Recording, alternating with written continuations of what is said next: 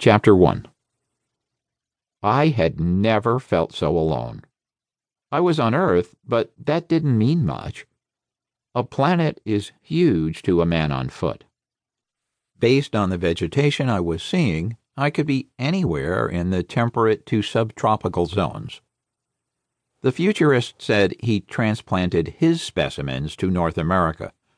That helped a little, but even so, that put me somewhere in a region measuring thousands of square miles. I was not well equipped for survival, wherever I was. No shelter, no food. I was wearing what the futurist had provided clothing, a knife, an oversized hatchet. Other than that, I had a brain with real memories and some that had been implanted. I was young, healthy, and fit.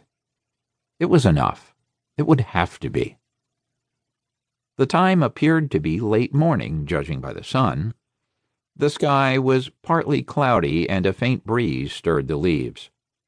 The temperature was comfortably warm, and the air was humid. The small clearing around me was surrounded by trees, mixed hardwoods mostly.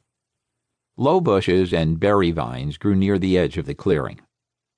Sinking down until my head was just above the bushes, I examined my surroundings.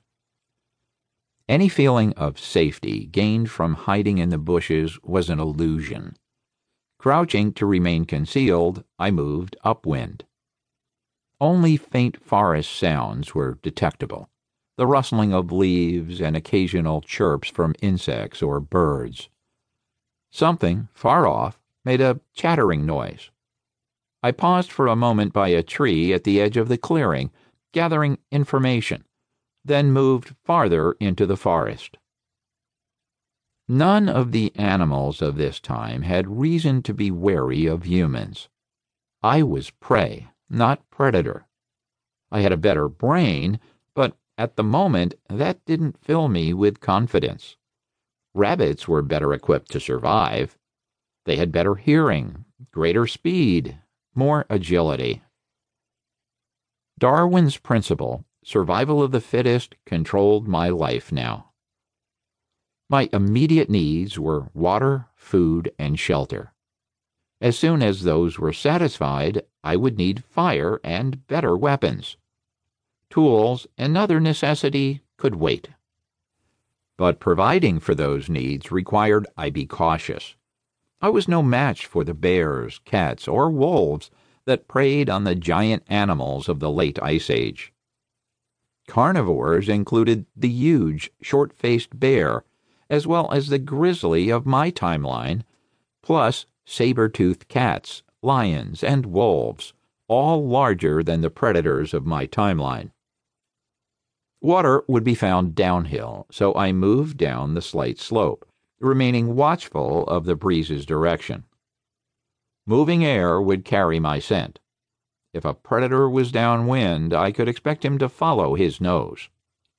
Streams would be my water source here.